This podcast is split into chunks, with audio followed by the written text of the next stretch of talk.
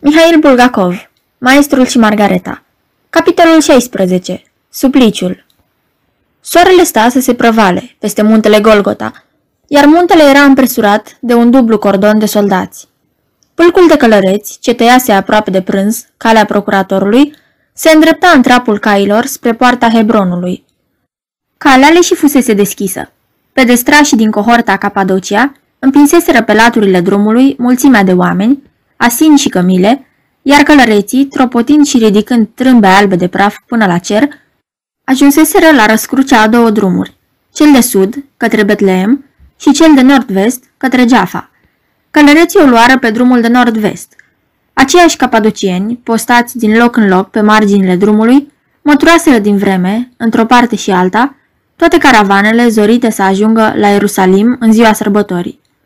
Mulțimea de pelerinți se îmbulzea în spatele soldaților, lăsându-și în părăsire corturile vărgate, pe care le întinseseră la popasuri, de-a dreptul pe iarbă. Străbătând cam un kilometru, călăreții depășiră cohorta a doua a legiunii fulminanta și, după un alt kilometru, ajunseseră cei din tâi la poalele Golgotei. Aici descălecară. Comandantul îi împărți încete, care împresurară poalele colinei joase, lăsând liberă numai ieșirea la drumul spre Jaffa. Nu mult după aceea ajunse la colină și cohorta a doua și se așeză de pază, mai sus, încercuind culme.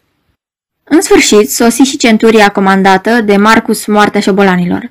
Soldații mărșăluiau pe marginile drumului, iar între șiruri, pe un car, escortați de garda secretă, erau duși cei trei osândiți cu tăblițe albe la gât, pe care sta scris, în arameică și elină, tâlhar și răzvrătit. Carul osândiților era urmat de altele, încărcate cu stâlpi proaspăt geluiți și cu druși de lemn țintuiți transversal, cu funii, cazmale, găleți și topoare. Pe carele acestea se aflau și cei șase călăi. La urmă călăreau centurionul Marcus, șeful gărzii templului din Ierusalim, și bărbatul cu glugă, căruia îi vorbise întreagăt Pilat în odaia întunecoasă a palatului. Procesiunea se încheia cu un șir de soldați, iar apoi venea mulțimea, vreo două mii de gură cască, ce înduraseră căldura aceea de iad, dornici să asiste la interesantul spectacol. La acești gură cască din oraș se adăugaseră și pelerinii, lăsați să treacă la coada procesiunii. Cortegiul început să urce pe Golgota în strigătele ascuțite ale crainicilor, care repetau proclamația rostită de Pilat la amiază. Călărimea îi lăsa pe toți să treacă, dar centuria a doua nu îi lăsa decât pe cei cu rost la ceremonia supliciului, apoi, cu o manevră rapidă, risipi mulțimea jur împrejur, pe colină, așa încât acum se afla strânsă între pedestrașii de pe culme și călăreții de la poale. Oamenii puteau strivi supliciul doar printre rândurile, nu prea dese, de pedestrași. Trecuseră astfel mai bine de două ceasuri, de când începuse urcușul pe Golgota. Soarele scăpăta spre asfințit, dar căldura se dovedea încă insuportabilă. Pentru soldații din ambele cordoane era un chin. Mureau de plictiseală și îi blestemau un gând pe cei trei tâlhari, urându-le din suflet să moară cât mai repede. Cu fruntea brobonită și cămașa albă întunecată de sudoare, măruntul comandant al călăreților, înșirați la poalele colinei, se apropia mereu de căldarea din piele groasă, aflată la îndemâna primelor rânduri, scotea apă în pumni, bea și șuda turbanul. După ce se mai răcorea puțin, se depărta și începea să bată înainte și înapoi, drumul prăfuit ce ducea spre culme. Lunga lui spadă lovea încălțările de piele, încheiate cu șireturi. Comandantul voia să dea oamenilor săi un exemplu de tărie, dar fiindu-i milă de soldați, le îngădui să-și pună în piramidă lăncile și să-și arunce deasupra pelerinele albe. Sub acest soi de corturi, sirienii se mai putură adăposti de soarele dogoritor. Gălețile se deșertau văzând cu ochii, astfel că oștenii din diferite centurii porniseră pe rând să care apă dintr-o vâlcea de la poalele colinei, unde, prin valurile de zăduv, la umbra firava a unor duzi subțiratici, abia își mai ducea zilele un pârâu cu apă tulbure. Tot acolo, încercând să se adăpostească la umbra nestatornică a pomilor, stăteau în picioare, plictisiți, păzitorii de cai, ținând de căpestre caii toropiți de arșiță. Lehamita soldaților și ocările lor la adresa tâlharilor erau de înțeles. Temerile procuratorului în privința unor turburări, ce ar fi putut izbucni cu prilejul supliciului în odiosul oraș al Ierusalimului, nu fuseseră din fericire justificate. Iar când se scurse și cel de-al treilea ceas al supliciului, între cele două cordoane, cel de sus, pe destrimea, și cel de jos, călărimea, La polile colinei nu rămăsese, contrar așteptărilor, nici măcar un singur om. Soarele se abătuse dogoritor peste mulțimea îngrămădită și ogonise îndărăt spre Ierusalim. Între cordoanele celor două unități romane nu se mai aflau decât doi câini, probabil fără stăpân, ajunși cine știe cum acolo. Dar și ei erau potopiți de căldură și se lungiseră cu limbile spânzurate și suflând din greu, fără să dea cea mai mică atenție și opârlele lor cu spinările verzi, singurele vietăți, ce nu se temeau de dogoare și lunecau de colo-colo printre bolovanii încinși și tulpinile răsucite și spinoase ale tufelor ripite de pământ. Nimeni nu încercase să îi libereze pe osândiți, nici în Ierusalimul înțesat de trupe, nici aici, pe colina împresurată de paza armată. Mulțimea se întoarse în oraș, fiindcă într-adevăr nu era nimic deosebit de văzut la acest supliciu, în timp ce acolo, în cetate, se desfășurau pregătirile pentru marea sărbătoare a Paștilor, ce avea să înceapă spre seară. Pedestrașii romani din cordonul de sus sufereau și mai mult decât călăreții. Singura învoire la care se îndurase centurionul lor, moartea șobolanilor, fusese ca soldații să-și scoată coifurile și să-și acopere capul cu fâșii de pânză muiate în apă, dar să rămână în picioare și cu lancea în mână. El însuși având, ca și ceilalți, o pânză pe cap, uscată însă, se plimba în sus și în jos, aproape de grupul călăilor, fără să-și fi scos măcar de pe tunică insignele de argint cu capete de lei și păstrându-și cu dârzenie spada și pumnalul. Soarele cădea drept pe centurion, fără să-l supere parcă, dar la capetele de lei nu te puteai uita, te orbea scăpărarea argintului ce părea incandescent.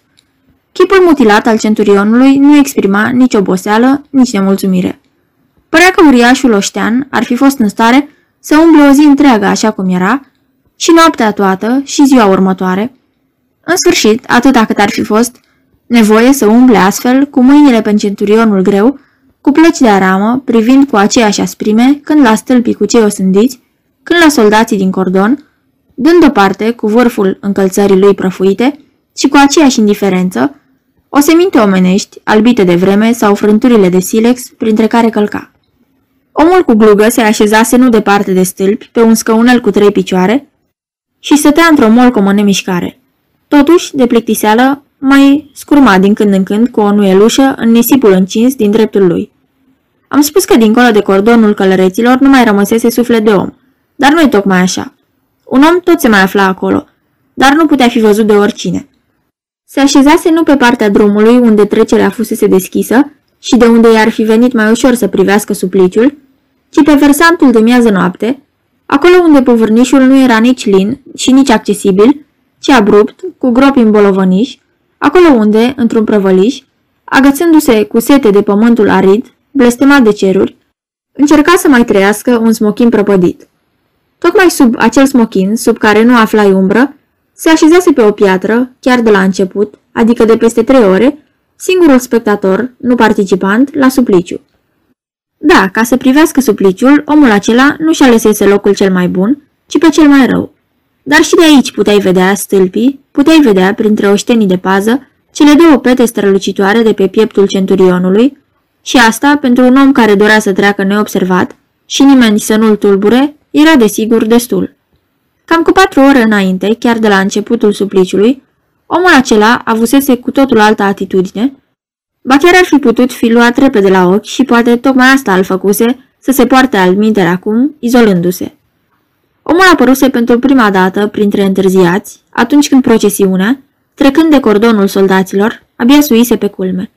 Răsufla din greu și nu mergea la pas, ci suia în goană colina, croindu-și cale cu violență prin mulțime, iar când văzu cum în fața lui, ca și a celorlalți, se închide cordonul, recurse la un șiretlic naiv, prefăcându-se a nu înțelege strigătele celor ce îi porunceau să se oprească și dădu să se strecoare nebunește printre soldați până la locul supliciului, unde tocmai coborau din car o sândiții.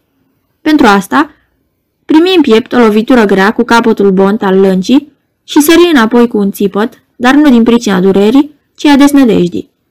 Aruncă spre legionarul care îl lovise o privire tulbure și cu totul indiferentă, a idoma unui om nesimțitor la durerile fizice. Tușind și răsuflând din greu, ținându-se cu mâna de piept, o luă la goană în jurul colinei, vrând să găsească pe versantul de miază noapte vreo spărtură în cordonul de soldați și să se strecoare până la locul supliciului. Dar acum era prea târziu, cordonul se închisese strâns, iar omul, cu chipul schimonosit de suferință, trebuie să renunțe la tentativa de a-și deschide drum spre carele de unde se descărcau stâlpii. Această încercare ar fi putut duce doar la arestarea lui, ceea ce nu i-ar fi convenit câtuși de puțin, mai ales în asemenea zi. Astfel, el se îndreptă spre văgăuna, unde era atâta liniște și nimeni nu-l putea tulbura.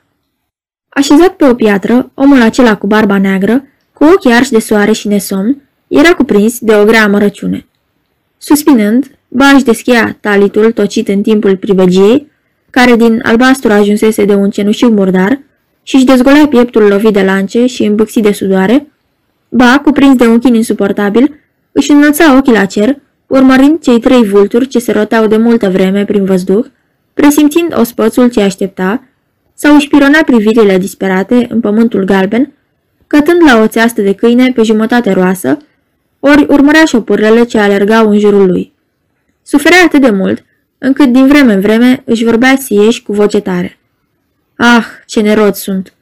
Bolborăsea el, legănându-se a jale pe piatră, copleșit de durerea ce-i măcina inima și zgâriindu-și pieptul în negri de soare. O muiere neroadă. Lași! Sunt o lepădătură, nu om pe lume. Tăcea, își lăsa capul în piept, pe urmă, după ce sorbea puțină apă încropită dintr-o ploscă de lemn, mai prindea puteri și apuca ba cuțitul ascuns la piept, ba o bucățică de pergament pe care o avea în față, pe o piatră, lângă un bețigaș de trestie și o călimară cu tuși. Pe pergament făcuse însemnări. Clipele fug, iar eu, Levi Matei, stau pe Golgota și moartea nu mai vine. Iar mai jos, soarele cade la apus și moartea nu mai vine. Apoi, deznădăjduit, Levi Matei scrise cu vârful ascuțit al bețigașului. Doamne, de ce te-ai mâniat pe el? Trimite moartea. După ce scrise aceste cuvinte, începu să suspine fără lacrimi, zgâriindu-și din nou pieptul cu unghiile. Cauza disperării lui Levi era groaznica nenorocire ce se abătuse asupra lui Yeshua și a sa, precum și acea greșeală grozavă pe care o săvârșise, după credința sa, chiar el, Levi. Cu două zile înainte, Yeshua și Levi se aflau la Betania, aproape de Ierusalim, oaspeți ai unui grădinar căruia îi plăceau mult predicile lui Yeshua. Toată dimineața cei doi oaspeți lucraseră la grădină, pe lângă stăpânul casei și se gândeau să plece spre Ierusalim, pe răcoarea serii. Dar cine știe de ce, Yeshua se arătă grăbit, zicând că l-așteaptă la Ierusalim o îndatorire ce nu suferă amânare, iar către prânz plecase singur. Aici fusese prima greșeală a lui Levi Matei. De ce? De ce îl lăsase să plece singur? În seara aceea, lui Matei nu-i mai fudat să meargă la Ierusalim. O boală cumplită îl lovise fulgerător. Era scuturat de friguri, trupul îi ardea ca focul, dinții îi clănțăneau și cerea mereu apă. Nu se putea mișca. Se trântise pe o cergă în șopronul grădinarului și zăcuse până vineri dimineața, când suferința îl părăsi, la fel de neașteptat precum venise. Deși era încă slăbit și tremurau picioarele, Levi, chinuit de presimțirea unei nenorociri, își luase rămas bun de la stăpânul casei și plecase la Ierusalim, unde prinse de veste că inima nu îl înșelase, că nenorocirea s-a și întâmplat. Se afla în mulțime în clipa când procuratorul rostise o sânda. Când osândiții erau duși pe munte, Levi Matei alergă cu mulțimea de curioși de-a lungul șirului de soldați, încercând să-i dea de știre, într-ascuns măcar, lui Yeshua că el, Levi, se găsea în preajmăi, că nu-l părăsise pe ultimul drum și că se ruga din suflet ca moartea să-l ia pe Yeshua cât mai grabnic. Dar Yeshua privea drept înainte, în direcția spre care era dus, și, firește, nu-l văzu pe Levi. După ce procesiunea străbătuse cam jumătate de kilometru pe drumul în urcuș, Matei, împins în mulțime pe lângă șirul de soldați, a avut o idee simplă și genială și îndată, cum era iute din fire, începu să se blesteme că nu-i venise gândul acela mai devreme. Soldații nu mergeau în șir compact. Între ei mai erau spații libere. Cu multă agilitate și un calcul precis, putea, aplecându-se, să sară printre doi legionari, să se repeadă până la car și să se salte sus. Atunci Ieșua ar fi fost cruțat de chinuri. Ar fi ajuns o clipă cât să-l lovească pe Ieșua cu un cuțit în spate, strigându-i. Ieșua, te scap de chin și plec cu tine. Eu, Matei, unicul și credinciosul tău ucenic.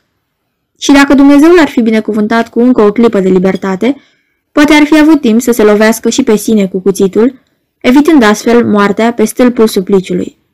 De altfel, acest amănunt îl interesa prea puțin pe Levi, de bilarul de altă dată. Lui nu-i păsa cum va muri.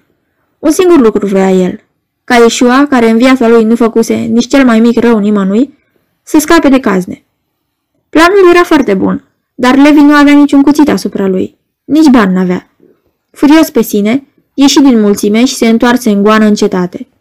În capul lui înfierbântat juca un singur gând aprins. Să facă rost îndată, prin orice mijloace, de un cuțit și să ajungă din urmă, la timp, procesiunea. Ajunse în goană la porțile Ierusalimului, în îmbulzala caravanelor pe care le sorbea cetatea și văzu la stânga lui ușa deschisă a unei mici brutării. Răsufla din greu după atâta goană pe drumul acela potopit de arșiță, dar se stăpâni, intră demn înăuntru, salută pe brutăreasa din spatele teșghelei și o rugă să-i dea o pâine așezată tocmai sus de tot, fiindcă îi plăcea mai mult decât celelalte, iar când femeia se întoarse cu spatele, înhăță iute de pe teșghea, fără o vorbă, un lucru cum nici n-ar fi visat, mai nimerit. Un cuțit de tăiat pâine, ascuțit, ca un brici, apoi se repezi pe ușa afară. Câteva clipe mai târziu, era din nou pe drumul Jafei. Dar procesiunea nu se mai zărea. O luă la goană. Din vreme în vreme se lăsă să cadă istovit în praf și rămânea limișcat până îi mai venea sufletul la loc. Zăcea așa, spre mirarea trecătorilor care se îndreptau spre Ierusalim, pe jos sau călare pe asin. Sta întins, ascultând cum mi se zbătea inima, nu numai în piept, dar și în creștet și în urechi. După ce își mai revenea, o lua repede la drum, începea iarăși să alerge, dar din ce în ce mai fără vlagă. Când, în sfârșit, zării lunga procesiune ridicând în depărtare nor de praf, ea se afla la poalele colinei. O, Doamne!"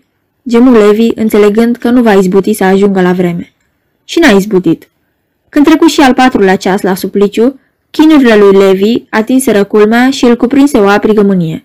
Ridicându-se de pe piatră, zvârli cuțitul, pe care acum mi se părea că îl furase zadarnic, lovi cu piciorul în ploscă, lipindu-se de apă, îi smulse chefiahul de pe cap, își înfipse unghiile în părul rar și începu să se blesteme. Se blestema, striga vorbe fără șir, gemea din rărunghi și scuipa, îi hulea pe tatăl și pe mama sa, care aduseseră pe lume o asemenea făptură fără minte. Dar cum hula și blestemele se dovedeau a fi în van, iar dogoarea nu se potolea, își încleștă pumnii descărnați și, strângând ploapele, își ridică brațele cu mare obidă la ceruri și la soarele care luneca tot mai jos, lungind umbrele și depărtându-se ca să cadă în Mediterană și cerul lui Dumnezeu să facă neîntârziat o minune. Îi ceru lui Dumnezeu ca Iesua să moară pe dată. Când redeschise ochii, văzu că pe colină nimic nu se schimbase, doar petele de foc de pe pieptul centurionului se stinseră. Soarele bătea în spatele osândiților, iar chipul lor era întors către Ierusalim. Atunci Levi izbucni într-un strigăt. Dumnezeule, te blestem! Cu voce spartă, striga că acum vedea nedreptatea Domnului și că nici nu se mai gândește să creadă în el. Ești surd!" urla Levi. Dacă n-ai fi surd, mai fi auzit și ai fi luat zilele pe dată. Cu ploapele strânse, Levi aștepta să cadă trăsnetul ceresc asupra capului său. Dar nu se întâmplă nimic și, fără să-și deschidă ochii, Levi continua să profereze împotriva cerului vorbe mușcătoare și apri giocări. Își striga amarnica sa dezamăgire, striga că mai sunt și alți Dumnezei și alte credințe. Da, un alt Dumnezeu n-ar fi îngăduit, n-ar fi îngăduit niciodată ca un om ca Ișua să fie mistuit astfel de soare pe stâlpul supliciului. M-am înșelat, strigă Levi aproape fără glas. Ești Dumnezeul răului. Ori poate ochii tăi nu mai văd nimic de fumul tămâierilor din templu iar urechile tale nu mai aud altceva decât osanalele preoților. Nu ești un Dumnezeu atotputernic, ești un Dumnezeu negru. Te blestem, Dumnezeu al tâlharilor, ocrotitorul și duhul lor. În clipa aceea simți o adiere pe obraz și un foșnet sub picioare. Adierea îl atinse din nou și atunci, deschizând ochii, Levi văzu că totul se schimbase în jur din pricina blestemelor lui sau poate din alte pricini. Soarele dispăruse mai înainte de a ajunge la mare unde se cufunda în fiece seară. Îl înghițise un nor de furtună, care, amenințător și fără odihnă, se ridica pe cer la apus. Marginile lui fierbeau într-o spumă albă, iar pântecele negru ca zgura avea reflexe galbene. Norul tuna surd, din el desprinzându-se din vreme în vreme fâșii de foc. Pe drumul Jafei, de-a lungul aridei voi a ghionului, peste corturile pelerinilor, zburau vârtejuri de praf împinse de vânt și ridicându-se în trâmbe. Levi tăcu, încercând să-și dea seama dacă furtuna care se va așterne peste Ierusalim va aduce vreo schimbare în soarta nefericitului Iesua. Și îndată, privind fulgerele ce străpungeau cerul, începu să implore ca trăsnetul să cadă pe stâlpul de suplici al lui Iesua. Privi rost de căință către peticul de cer senin, pe care nu-l mâncase încă norul și unde vulturii se pregăteau să fugă de furtună.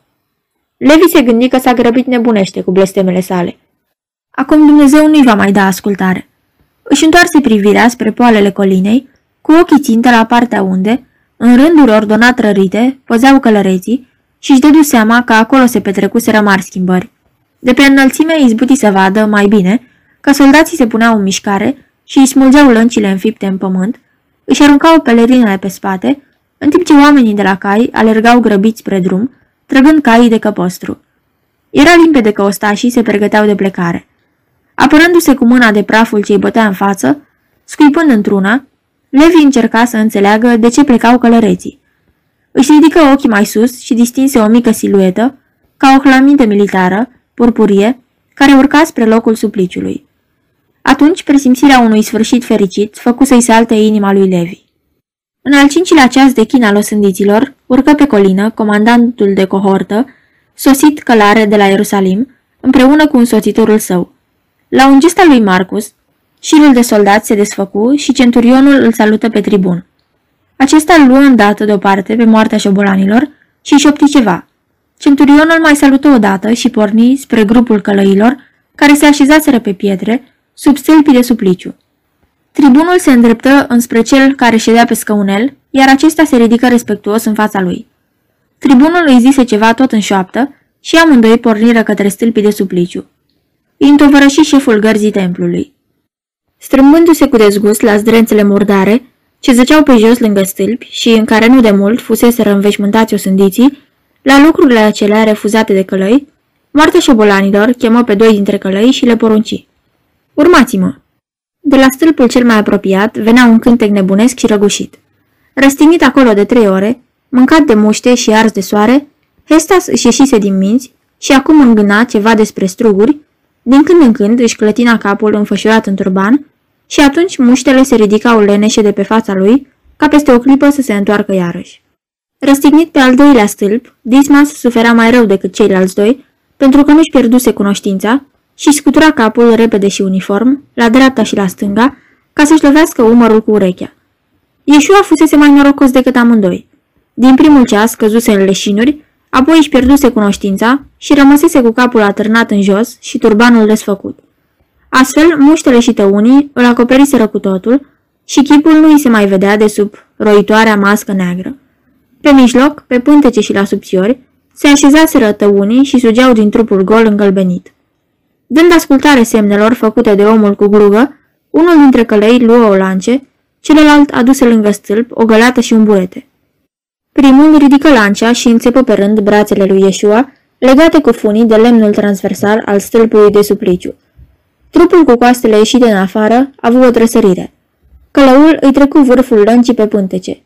Atunci Iesua înălță capul și muștele buzeitoare se ridicară în zbor, descoperindu-i chipul umflat de înțepături. Un chip de nerecunoscut. Ridicându-și cu greu ploapele, Hanozri privi în jos. Ochii lui, limpezi de obicei, erau acum încețoșați. Hanozri, zise călăul. Hanozri își mușcă buzele tumefiate și răspunse cu o voce răgușită de tâlhar. Ce vrei? De ce ai venit la mine?" Bea, zise călăul. Și buretele muiat în apă se ridică în vârful lăncii până la buzele lui Iesua. Bucuria îi străluci în ochi, își lipi buzele de burete și începu să sugă apa cu lăcomie. De pe stâlpul de alături se auzi glasul lui Dismas.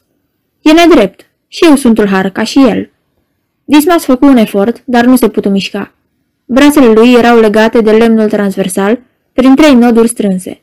Își subse pântecele și unghiile îi se înfipseră în marginile lemnului și rămase întors către stâlpul lui Yeshua. Ochii îi ardeau de ură. Un nor de praf acoperi atunci locul acela și se lăsă un mare întuneric. Când praful se risipi, centurionul strigă. La al doilea stâlp, gura. Disma stăcu. Ieșua își desprinse buzele de pe burete, străduindu-se să dea vocii sale o expresie blândă și convingătoare, dar nu izbuti și îl rugă răgușit pe călău. Dă-i să bea.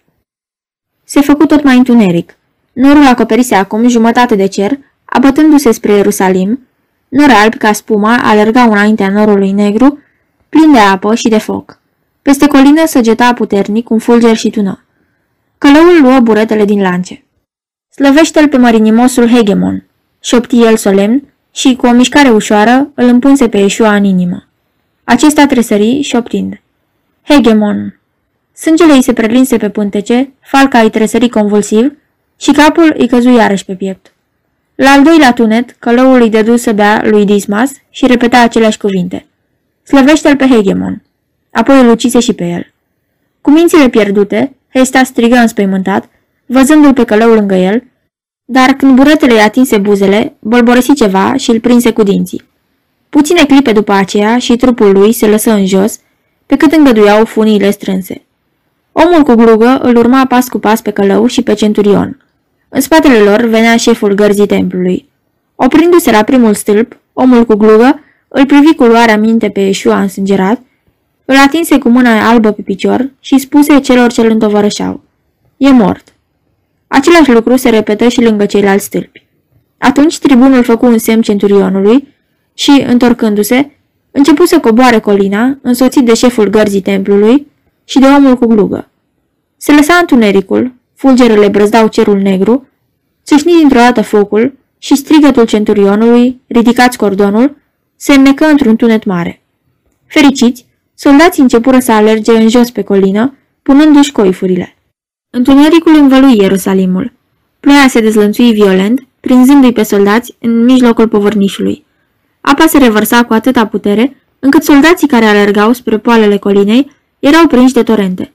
Soldații lunecau și cădeau pe argila udă, grăbindu-se către drumul drept, de-a lungul căruia, aproape nevăzut sub valul de apă, mânau spre Ierusalim călăreții și ei uzi până la piele. Câteva clipe mai târziu, pe colina fumegând de furtună, de apă și de foc, rămăsese un singur om. Fluturând cuțitul furat nu în zadar, potignindu-se pe pietrele lunecoase, agățându-se de tot ce-i sta la îndemână, trându-se în genunchi, el zora spre stâlpii de supliciu. Aci dispărea în deplină întunecime, aci era luminat, dintr-o dată, de scăpărarea fulgerelor. Când, în sfârșit, izbuti să ajungă la stâlpi, cu apa până peste glezne, smulse de pe el taletul rece, îngreunat de ploaie, rămase doar în cămașă și se lipi de picioarele lui Ieșua. Tăie funile ce legau glesnele, se urcă pe traversa de jos, îl cuprinse pe Ieșua în brațe și liberă și brațele de legăturile strânse. Trupul gol și umed al lui Ieșua se prăvăli peste el, doborându-l la pământ și strivindu-l sub greutatea ei. Levi vrut să-l salte îndată pe umeri, dar un gând îl opri. Lăsa acolo jos, în apă, trupul cu capul căzut pe spate și brațele desfăcute și alergă, lunecând pe argila moale, spre ceilalți doi stâlpi. Le tăie și celorlalți funile, iar cele două trupuri se prăbușiră și ele. Peste câteva clipe pe colină nu mai rămăseseră decât două trupuri și cei trei stâlpi de supliciu goi. Apa lovea puternic leșurile, dar în vremea aceasta, pe colină nu se mai afla nici Levi, nici trupul lui Yeshua.